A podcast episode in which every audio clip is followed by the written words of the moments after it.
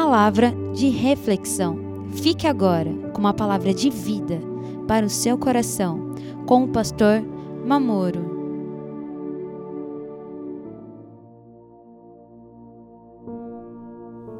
Bem, vamos ler aqui na palavra do Senhor que está em Efésios, capítulo 4, verso 10, e depois nós vamos ler outros versículos. No verso 10 diz assim: Aquele que desceu é também o mesmo que subiu acima de todos os céus para cumprir todas as coisas.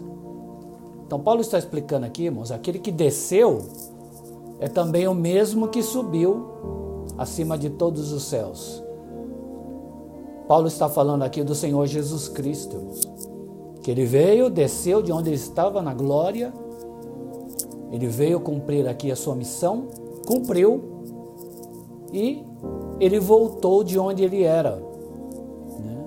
Então aquele que desceu é o que também subiu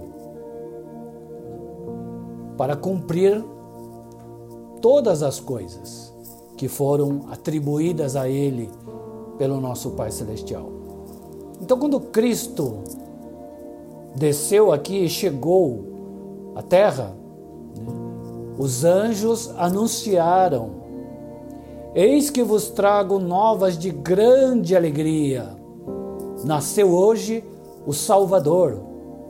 Glórias a Deus nas alturas, paz na terra, boa vontade para com os homens. Então, quando o Senhor Jesus nasceu aqui, os anjos bradaram com grande alegria, anunciando, né? Que nasceu Salvador, que veio trazer paz na terra. Houve um período no céu, irmãos, de grande pranto, né? porque ninguém podia desatar o selo dos livros, nem olhar e nem ler. Ninguém podia, ninguém era digno, diz ali no Apocalipse. E neste período, neste tempo, né, o ancião bradou ali com grande voz: Eis que está chegando o leão da tribo de Judá. Ele é digno de desatar o selo dos livros então o Senhor Jesus estava chegando no céu. Né? E houve ali uma grande recepção de saudação ao Senhor Jesus Cristo pelo seu retorno. Né? E ele levou consigo um direito, né? o direito de desatar os livros onde estão o nome daqueles que são salvos. Quando a gente aceita o Senhor Jesus Cristo, o nosso nome é escrito no livro da vida. Né? Então, o nosso nome, todos nós aqui que estamos ouvindo o Senhor falar, o nosso nome está escrito lá no livro da vida, irmãos. E lá também tem um outro livro, é onde está escrito tudo aquilo que nós fazemos aqui na terra. Alguém vai dizer, pastor, eu fiz tanta bobeira. Mas nesse livro não está escrito as bobeiras que a gente fez, irmãos. Porque o sangue do Senhor Jesus Cristo aqui na terra tem poder para lavar, perdoar e santificar. Então as coisas erradas que nós fazemos, quando nós pedimos perdão ao Senhor, quando a igreja se reúne na Santa Ceia e ali é mencionado o poder do sacrifício do Senhor Jesus Cristo, a igreja é lavada, irmãos. O pecado, os erros que nós cometemos cai ao esquecimento, diz a Bíblia. Então esses atos, por isso que nós temos que pedir perdão quando nós erramos porque no exato momento é lavado, né? é esquecido pelo Senhor. Então, esses atos ilícitos que nós cometemos não está escrito no livro, irmãos. Ali só está escrito as boas obras que nós fazemos aqui. Né? Quando nós ajudamos a igreja, o irmão, oramos pelos enfermos, oramos até pelos nossos inimigos. Tudo isso é registrado lá no céu. Né? E quando o Senhor Jesus Cristo chegou ali, houve uma grande multidão também chegando. Né? E foi feita uma pergunta: quem são estes de vestes brancas que estão chegando? Quem são eles? E o anjo então respondeu: Estes são os que lavaram os seus vestidos e os branquearam no sangue do Cordeiro. Então, Paulo fala isso e nós fazemos sempre esta oração na Santa Ceia, né?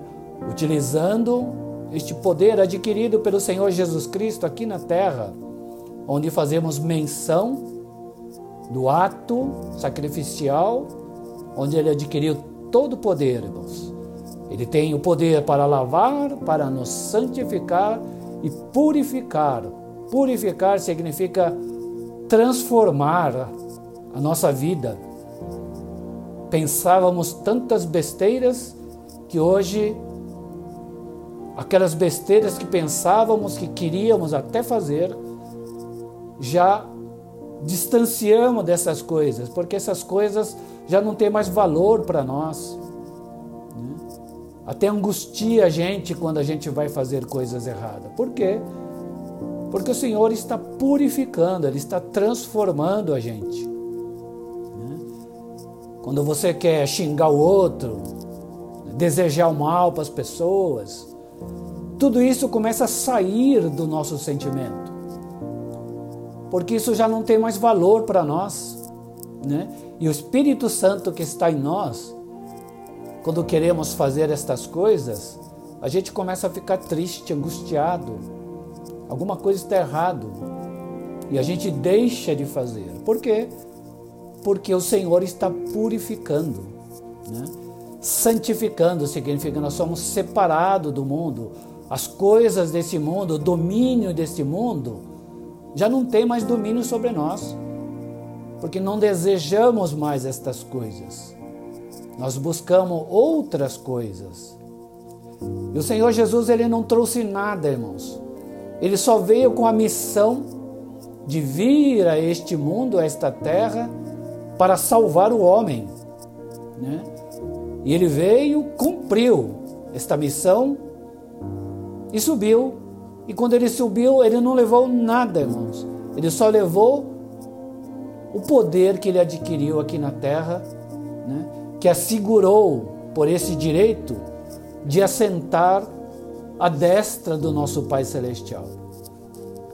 O mesmo caminho que o trouxe aqui é o mesmo caminho que o levou de volta. Né? Eu sou o caminho, a verdade e a vida.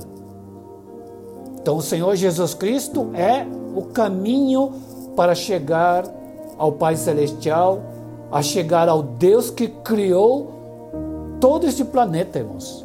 Por palavras, Ele criou todas as coisas. E hoje, através do Senhor Jesus Cristo, do seu direito, do seu ensinamento, da sua verdade, nós podemos chegar diante de Deus Todo-Poderoso. Hoje nós podemos chegar através da oração. Né? E quando nós chegarmos o nosso dia, nós partirmos, nós estaremos lá junto com Ele. Jesus nos deu esta graça, irmãos. Né? O segredo do seu caminho, como o anjo bradou: Eis que vos trago novas de grande alegria. Quando nós entramos no caminho que o Senhor Jesus Cristo nos ensina, na Sua palavra, nos ensinamentos, nas parábolas que Ele fala, irmãos, nós sentimos grande alegria, porque esta é uma das funções que Jesus Cristo veio fazer neste mundo. E nada substitui essa alegria, irmãos. Você pode ganhar rios de dinheiro, você vai sentir alegria. você vai comprar várias coisas, mas não é a mesma alegria que nós sentimos quando o Senhor está com a gente, o Espírito Santo está atuando. É uma alegria totalmente diferente, irmãos. É uma alegria que brota aqui dentro você, né? O mundo parece que está acabando, está tudo ruim, mas você sente essa alegria, porque é uma alegria que não é produzida por este mundo, mas é uma alegria que foi gerada pelo Espírito Santo. É algo totalmente diferente.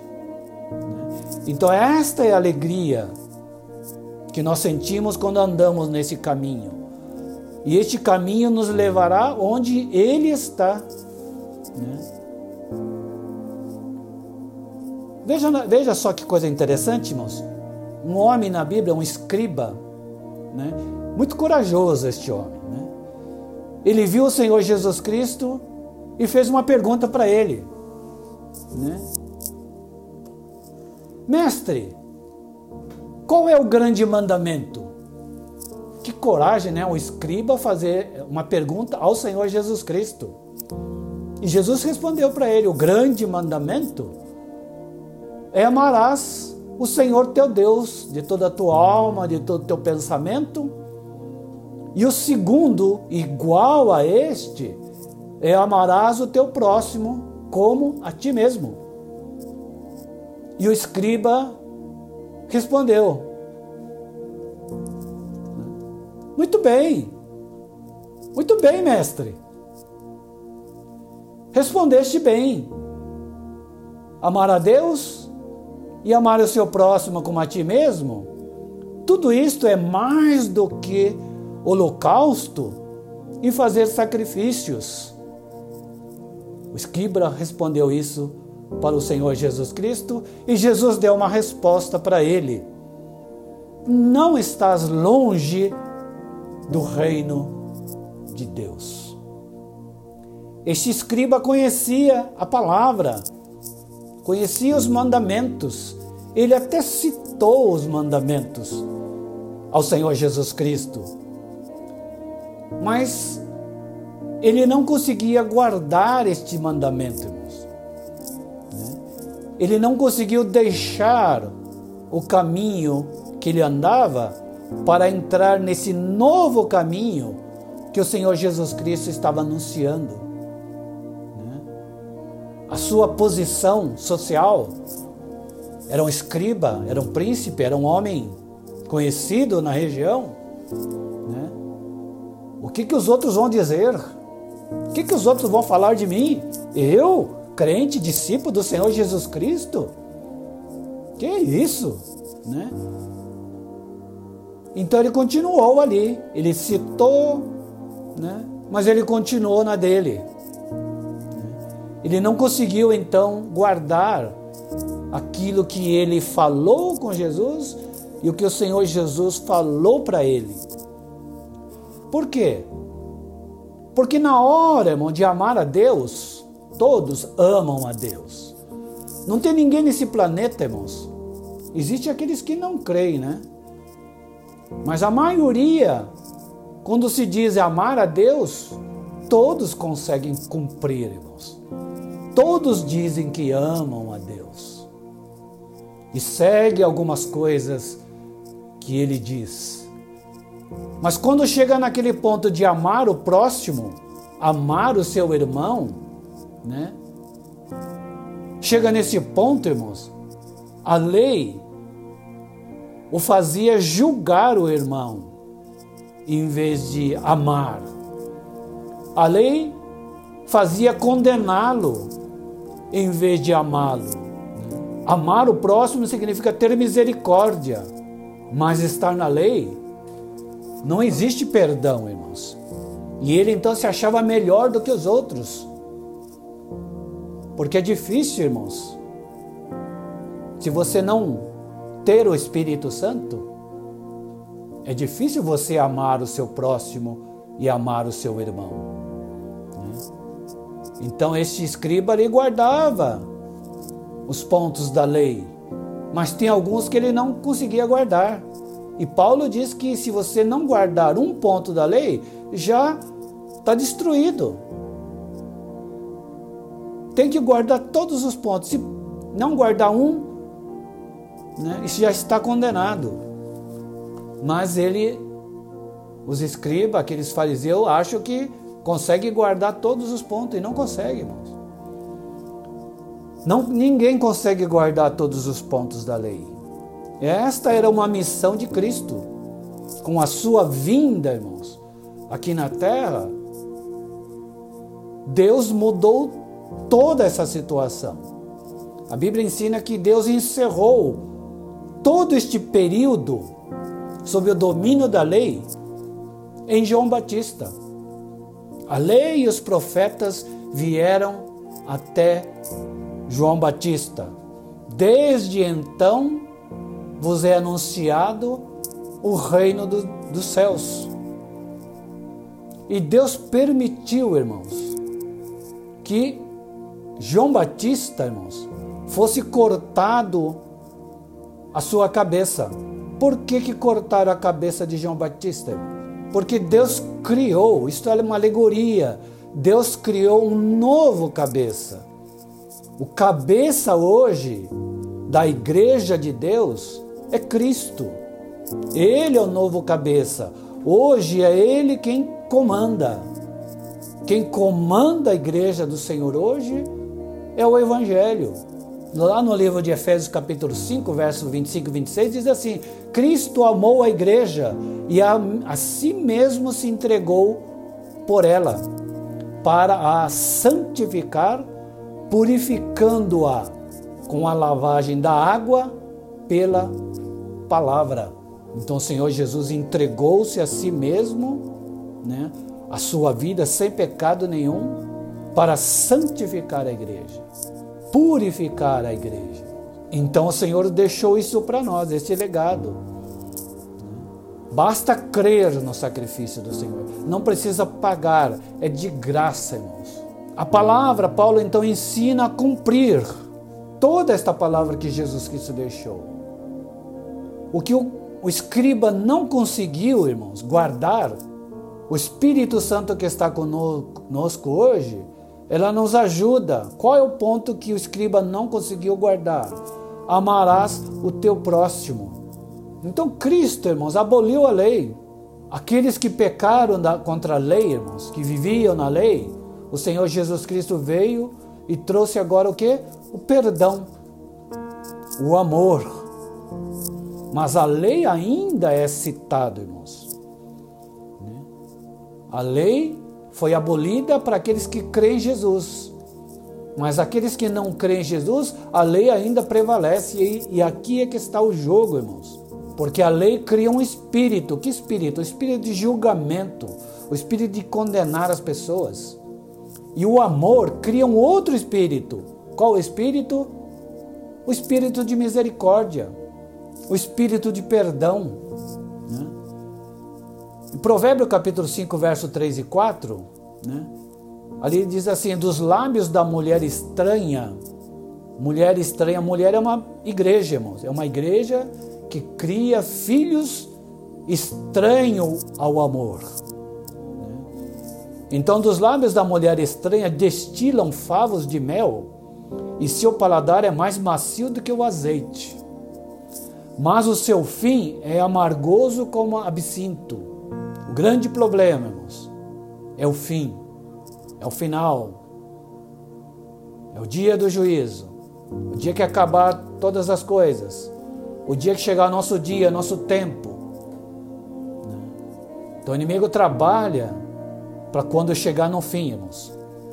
Jeremias capítulo 2, verso 25 o profeta de Deus traz um aviso que são para os nossos dias. Evita que teu pé ande descalço e que a tua garganta tenha sede.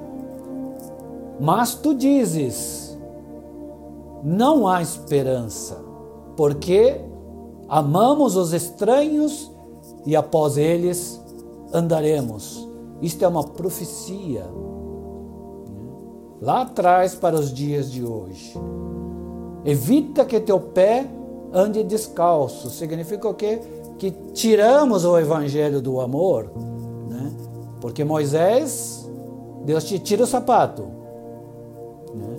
Mas só que Paulo diz: põe o sapato do evangelho. Então nós temos que. O sapato significa viver o evangelho, a graça. Então aqui o profeta está dizendo: evita que teu pé ande descalço. Por quê? Porque perde a esperança, irmãos. Quando nós saímos do Evangelho, a lei vem para nos acusar, destruir, condenar. Nos joga no chão, irmãos. A gente não consegue se levantar de tanta acusação. Por isso é que aqui está dizendo: tu dizes não há esperança, porque tirou o sapato.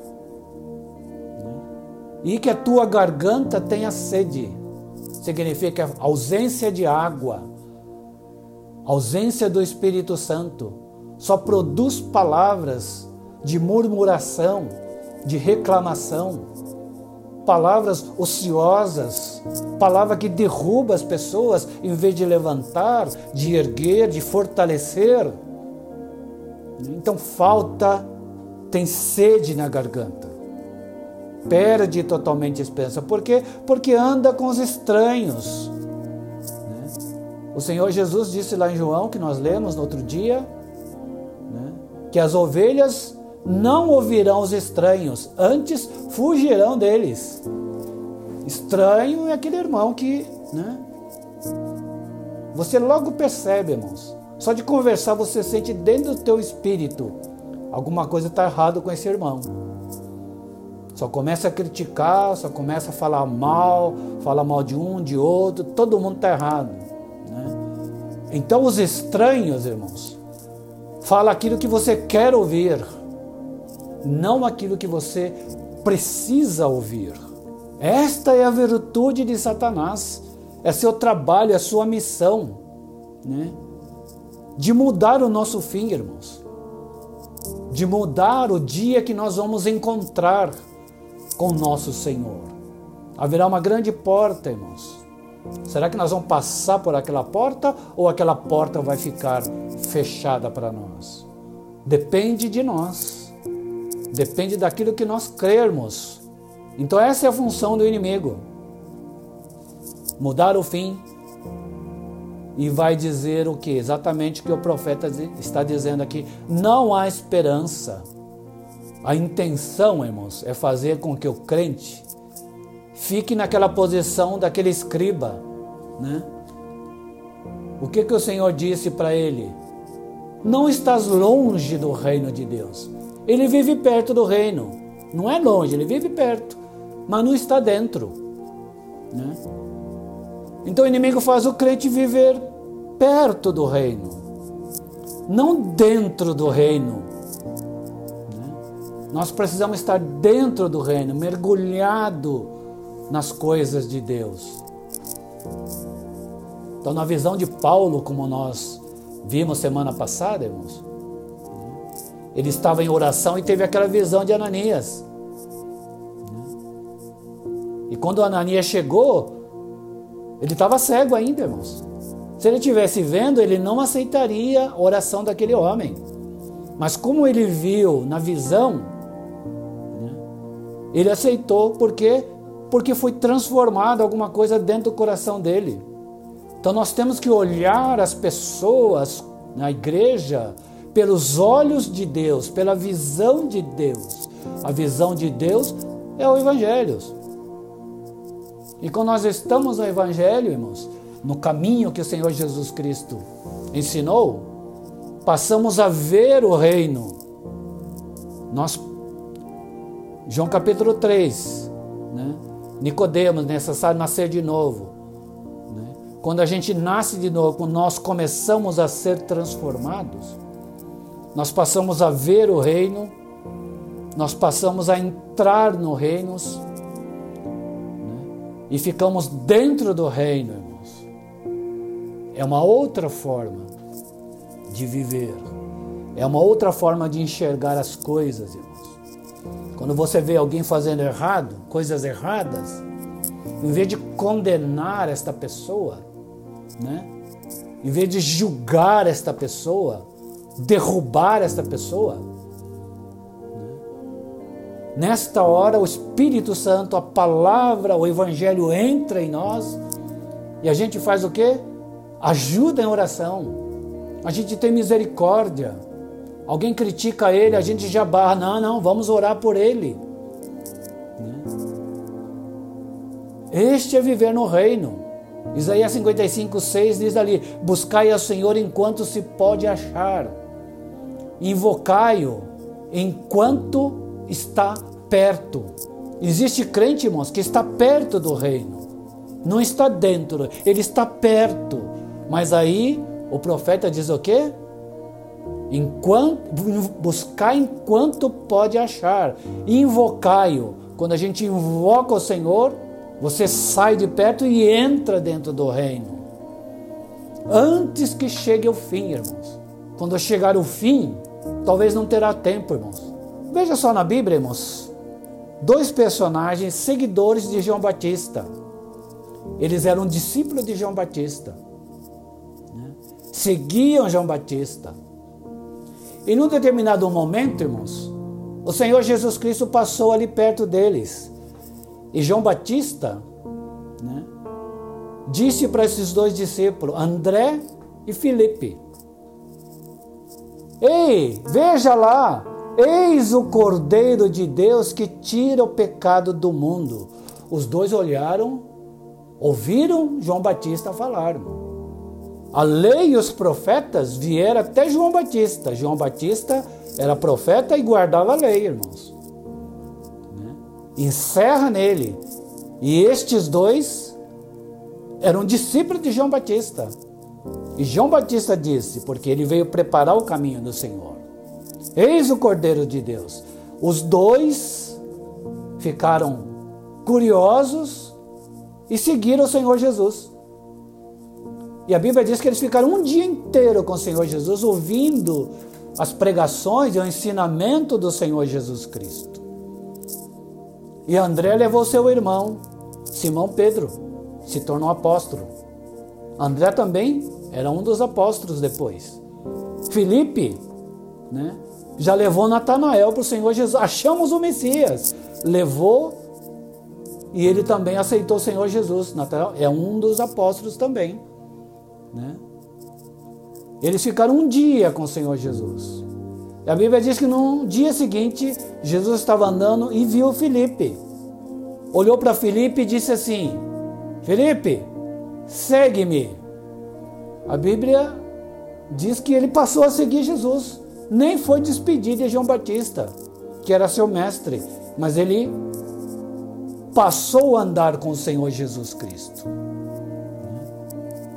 Então André e Felipe agora passaram a ser discípulos do Senhor Jesus Cristo. Mudou o caminho deles, de João Batista para Jesus. E acontece algo interessante com eles, irmãos. Isso está registrado lá em João capítulo 12, verso 21 e 22. Eles estavam em Jerusalém porque era Páscoa, né? E tinha ali muitos gregos que vinham também prestigiar a festa da Páscoa dos judeus. Né? Eles achavam interessante. Né? E estavam ali, em Jerusalém, na festa da Páscoa, com muitas pessoas ali. E eles estavam ali e eles ouviram falar de Jesus. Então, o que, que esses gregos, um grupo de gregos, fez?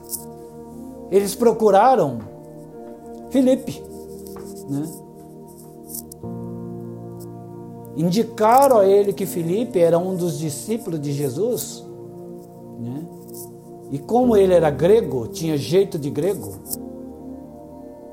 então esses gregos foram até ele e rogaram a ele, dizendo: Queremos ver Jesus. Felipe então foi procurar André para dizer para ele: André, tem uma turma aí, ó, de grego aí, que pediu para mim levar até Jesus. E a Bíblia diz que André e Felipe foram lá e disseram ao Senhor Jesus. Agora, uma indagação, uma pergunta. Se os discípulos estavam todos ali em torno de Jesus, todos tinham intimidade com Jesus, esses gregos chegaram a Filipe. E por que que Filipe não foi falar direto com Jesus? Ele foi lá procurar André. Aqui tem algo para nos ensinar, irmãos. Ele não poderia ter direto, Jesus, ó, tem uns gregos querendo falar com o senhor. Não, mas ele foi, procurou André, falou, André, tem uma turma querendo falar com o mestre. Vamos lá, vamos, vamos, vamos falar com o mestre comigo? Devo ir, não devo? O que, que devo fazer? Não sei qual foi a, a confabulação ali de Felipe com André, mas a Bíblia diz que os dois foram falar e disseram para Jesus. Então Felipe é aquele, irmãos, que ele precisa do irmão, ele necessita do irmão para ter mais confiança, né? para desabafar, não sei, alguma coisa, só sei que ele precisa de um irmão para falar com Jesus. Sozinho ele não consegue, ele precisa de alguém, de um irmão verdadeiro. Um, um apoia o outro, né? acha confiança no irmão, ama o irmão, então ele desabafa com o irmão para falar, para fazer as coisas do Senhor Jesus Cristo. Então nós precisamos às vezes de um verdadeiro irmão, irmãos. Alguém que a gente pode desabafar, que a gente pode falar, que pode abrir o coração, sabe que aquele irmão tem o mesmo espírito, ele não vai sair falando por aí, ele não vai te condenar, não vai te julgar, mas ele vai te ajudar, ele vai te apoiar a você vencer numa situação difícil. Então nós precisamos de um irmão, mas não pode ser qualquer irmão. Tem que ser aquele irmão que juntos leva ao Senhor Jesus. Às vezes alguém vem falar as coisas pra gente, né? Porque é um irmão, ele confia na gente, a gente ouve e sai falando. Você viu lá aquele irmão lá? Ele, pelo amor de Deus, falou que é crente, olha o que ele está fazendo. Você não está dando uma de irmão verdadeiro. O verdadeiro irmão é aquele que, sabendo das dificuldades, vai fazer o quê? Vai orar. Então esses dois, Felipe e André, eram muito chegados, irmãos. Um dependia do outro. Quando o Senhor Jesus enviou os discípulos para pregar o Evangelho, irmãos, ele enviou de dois em dois e disse assim: ó, Eis que vos envio como ovelhas no meio dos lobos. Portanto, sede prudente como a serpente e simples como a pomba. Prudente como a serpente e simples como a pomba. Tem que tomar cuidado para não virar serpente, irmão, né? Para envenenar os outros. Temos que ser simples como a pomba. E Satanás ele trabalha exatamente aqui, irmãos. Fazer com que a gente não concorde com o outro. Em vez de ajudar, você condena, julga. Toma cuidado, porque podemos estar perto do reino, não dentro do reino. Então Satanás trabalha nesse lado para usar de direito daqueles que vivem perto, mas não vivem dentro do reino.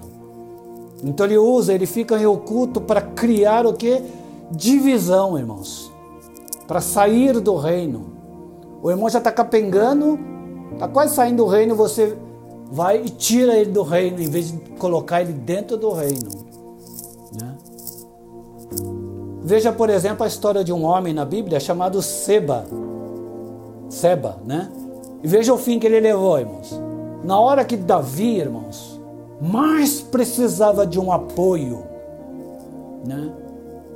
Ele precisava de irmãos para unir Israel. Porque o seu filho Absalão tinha tirado ele como rei, mas Deus mandou ele voltar. E ele estava voltando para ser novamente rei de Israel e precisava de um apoio, precisava de uma ajuda, de pessoas para dar apoio né, para ele. E naquele momento surge quem? Este homem chamado Seba, o oportunista, irmãos, que ele viu o momento de em vez de ajudar Davi, destruir Davi. Porque ele tinha uma intenção, irmãos. Depois nós vamos ler o versículo. Né? Então ele tinha oportunidade, né? era um oportunista de lutar por si mesmo, pelo seu ideal, pelas suas coisas que ele queria fazer para Deus. E a Bíblia fala, Paulo fala, falso irmão. Não é um verdadeiro irmão, é um falso irmão. E a Bíblia diz que ele fez com que Israel se afastasse de Davi. Em vez de todos unirem com Davi, Israel se distanciou de Davi naquele momento tão crucial, que ele estava com o coração tão ferido, tão triste, angustiado, que ele estava num retorno, porque Israel traiu ele. Então, na hora que ele mais precisava deste apoio, irmãos, este homem começou a pregar, a induzir as pessoas, e as pessoas se afastaram de Davi. Aquele que é escolhido por Deus. Deus disse assim: Achei Davi. Mas aqueles que estão perto do reino, não está dentro do reino, ele não consegue enxergar isto, irmãos. Que às vezes pode ser Deus que está fazendo as coisas. Esses dias, numa visão, o Senhor, eu vi o Senhor falar muito claramente isto, irmão. Esta palavra, e se for Deus? Então as coisas acontecem, irmão, não acontece não do jeito que a gente quer. Então a gente condena, né? Exclui. Mas e se for Deus que quer daquele jeito, irmãos? Como é que fica? Você vai ficar lutando contra Deus. Então achei Davi. Davi, aconteceu tudo isso com ele, porque o próprio Deus permitiu, irmãos. Mas agora ele precisava de apoio. E está escrito lá em 2 Samuel capítulo 20, verso 2. Todos os homens de Israel deixaram de seguir Davi e seguiram Seba. Veja só, irmão. Todos os homens de Israel deixaram de seguir Davi para seguir Seba. Oportunista, irmãos. Porém, o versículo continua: Porém, os homens de Judá se uniram ao seu rei. Judá significa o quê? Jesus Cristo veio de Judá. Davi veio de Judá, filho, né? Então Judá significa o quê? Aquele que ama, que tem a visão de Deus então os homens de Judá não entraram na conversa de Seba, irmãos. Porque eles têm a visão de Deus e eles perceberam, Davi é escolhido de Deus. Não podemos ficar contra Davi. Então eles se uniram ao rei. Então nós precisamos perceber isso, irmãos. Seba é um irmão, era irmão de Davi, seguia o mesmo Deus, só que ele era oportunista, irmãos porque tinha alguém oculto por trás dele, irmãos, induzindo ele a criar esta divisão, irmãos. E quando ele fez todas essas coisas, Davi era rei, ele reinou, mas o povo estava dividido. Davi então mandou Joabe ia ali atrás. Eu vou encurtar, encurtar um pouco a história, porque a história é mais longa. Enfim, Joabe foi atrás deste homem porque ele se escondeu em Bet-Maca. Ele falou, mas ele se escondeu, irmãos. Ele não teve coragem de enfrentar. Né? E Joab então foi ali, parou na porta dessa cidade, começou ali bater, quebrar, e, né? porque ele queria, sabia que este homem estava escondido lá dentro dessa cidade. Né? E uma mulher sábia, mulher sábia significa igreja sábia, cujo cabeça é o Senhor. E ela bradou ali e disse: Ó oh, Joabe, eu sou uma das pacíficas e das fiéis em Israel, e tu procuras matar uma cidade inteira. A presença de Seba dentro daquela cidade criou problemas para uma cidade pacífica. Cidade pacífica trazendo para os dias atuais, alegoria, é uma igreja onde o Espírito Santo atua e tem paz. Né? Mas quando alguém que é um falso irmão se esconde no meio desta igreja, desta cidade que é pacífica, que tem paz, irmãos, como essa mulher disse, tu procuras matar uma cidade, pode matar uma igreja, irmãos. Pode levar a igreja à morte. Não morte física, mas a morte espiritual, a quebra de comunhão, a divisão, a destruição da igreja. Porque na destruição acaba todas as coisas, acaba a presença do Senhor, acaba recurso. o que traz recurso para a igreja é a presença do Senhor, é o Espírito Santo que toca no coração dos irmãos. Não precisa nem pedir dinheiro, o Espírito Santo faz esta função, irmãos. A palavra ensina, mas o inimigo vem para destruir todas essas coisas, principalmente o que? Alegria. Quando você entra na igreja e não sente mais alegria, porque existe toda essa, né, essa agitação, né, essa falta de paz, que você não volta mais para a igreja.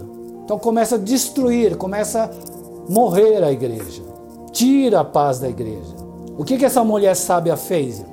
Joabe, calma aí, espera aí. De manhã eu trago uma solução para você. Joabe então parou de atormentar a cidade e ficou acampado ali na porta da cidade. Então essa mulher sábia foi lá, reuniu o povo daquela cidade e contou o problema. E eles então passaram a procurar este homem, onde que estava escondido. Por quê? Porque alguém deu guarida para este homem. Alguém acreditou neste homem, na mentira. Alguém acreditou nas palavras dele e recebeu ele em casa. E essa mulher sabe entrou na cidade, então procura aqui, procura ali, a cidade inteira até que acharam este homem Seba. E quando acharam ele, a Bíblia diz que cortaram a cabeça dele e esta mulher jogou a cabeça de Seba pelo muro. Caiu bem na, na, né, na frente de Joabe. Quando Joabe olhou, pegou a cabeça de Seba e foi embora. Tudo isso é alegoria, irmãos. Tomar cuidado para ficar cortando a cabeça dos irmãos aí daqui a pouco. Vai ter irmão sem cabeça aí. Não é para cortar a cabeça dos irmãos, não, viu? né? Isso é uma alegoria. Cortar a cabeça, a cabeça é onde pensa, irmãos. Do pensamento desce para o coração. Então começa a criar divisão dentro da pessoa. É a luta do pensamento com o sentimento. Começa a vir um problema dentro e leva então a pessoa para um caminho errado. Tem que cortar a cabeça, significa tirar o pensamento fora, cortar isto que está criando essa agitação essa divisão dentro do coração, tem que cortar, jogar fora, irmão. Né? Este cabeça não serve, porque o cabeça agora é Cristo. Cabeça significa aquele que comanda, que traz paz entre o pensamento e o sentimento do coração. Então corta, tira os pensamentos que cria divisão, que cria aborrecimento dentro da igreja. E quando essa mulher sábia jogou a cabeça, né, por cima do muro, a Bíblia diz que a cidade voltou a ter paz novamente, a cidade ficou tranquila. Hoje o cabeça é o Evangelho, irmãos. A graça, a misericórdia, o amor. Se não for esta cabeça, tem que ser cortada, irmãos. Tira fora, joga fora, porque não serve. O cabeça tem que ser Cristo. E para encerrar, irmãos, eu quero ler novamente a continuidade de onde nós começamos a ler, que é Efésios capítulo 4, verso 10 até o 16. Vamos dar sequência aqui, vamos ler. Olha, aquele que desceu é também o mesmo que subiu acima de todos os céus para cumprir todas as coisas. E ele mesmo deu uns para apóstolos, outros para profetas, outros para evangelistas, outro para pastores e doutores. Então o próprio Senhor distribuiu dons dentro da igreja. Né? Aqui são dons: dom de apóstolo, né? dom de profeta, evangelista, pastores e doutores. Apóstolo, irmãos, aqui é aquele que cria doutrina, é que julga as doutrinas dentro da igreja. É função do apóstolo. Não é título de apóstolo, irmãos. É um dom que a pessoa tem e dentro da igreja, quando a igreja é completa, tem alguém que tem este dom. Irmão. E quando surge este dom, a igreja tem que deixar ele exercer esta função. Diante de circunstâncias e situações que ocorrem, né? Então ele se manifesta e através da palavra dele, porque é um dom que vem de Deus, uma palavra dele soluciona a parte doutrinária, irmãos. Continuando, querendo o quê? Por que tudo isto? Querendo o aperfeiçoamento dos santos para a obra do ministério, para edificação do corpo de Cristo, até que todos cheguemos à unidade da fé e ao conhecimento do Filho de Deus, o varão perfeito, à medida da estatura completa de Cristo. Então Deus trabalha, o Evangelho trabalha para isto, para chegarmos na medida da estatura completa de Cristo em nós, irmãos. Para que não sejamos, veja só, para que não sejamos mais meninos inconstantes, levados em roda por todo vento de doutrina, pelo engano dos homens que com astúcia enganam fraudulosamente. Antes seguindo a verdade em caridade, caridade aqui em amor. Cresçamos em tudo naquele que é a cabeça, Cristo, do qual todo o corpo, bem ajustado e ligado pelo auxílio de todas as juntas, todas as juntas aqui é a comunhão que vivemos entre os irmãos, segundo a justa operação de cada parte, faz o aumento do corpo para a sua edificação em amor. Está aqui a finalização de tudo aquilo que nós aprendemos hoje. O cabeça é Cristo. E esses dois apóstolos, André e Filipe, nos dá grandes lições como nós devemos agir hoje quando se sai do caminho de João Batista e entra no caminho do Senhor Jesus Cristo. Um livro extra, né, não da Bíblia, um livro de história de Israel diz que André ele morreu crucificado como se fosse um X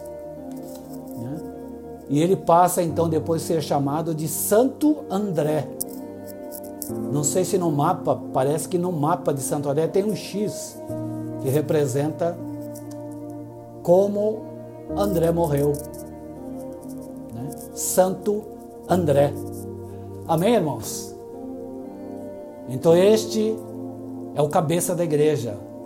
É o Senhor Jesus Cristo, o Evangelho do amor. Né? Amém, irmãos? Levante a sua mão direita, vamos orar. Damos-te graça, Senhor, pela tua palavra, pelo ensinamento que o Espírito Santo nos trouxe hoje para ficarmos não perto do reino, mas que nós possamos ficar dentro do reino, ser participante deste reino que o teu filho Jesus Cristo, quando veio a este mundo, tinha esta missão de deixar aqueles que crêem no seu sacrifício ver o reino e estar dentro do reino para participar deste grande amor, para que no dia final, no fim de tudo, nós possamos assentar junto com Ele à destra do teu trono, Pai porque esta é a oração a intercessão que ele fez para nós em João capítulo 17. Senhor da glória, ajuda-nos a permanecer dentro do reino, ajuda-nos a decifrar irmãos que são falsos, que querem nos deixar perto do reino, não dentro do reino. Ajuda cada um de nós, pelo Espírito Santo que tu enviaste, Senhor, para não entrarmos no engano de homens fraudulentos, Senhor, mas que possamos permanecer neste amor, no Evangelho da graça, no caminho que o Senhor Jesus Cristo nos ensina, que é para levar no fim, aonde Ele está, estaremos nós também. Que este sangue, o sangue do teu Filho Jesus Cristo, do Cordeiro de Deus, esteja aspergido sobre cada um de nós, sobre a tua igreja, Pai, para nos lavar, santificar e nos purificar. Ajuda-nos É o que nós te pedimos, em nome do Senhor Jesus. Amém, Senhor. Amém.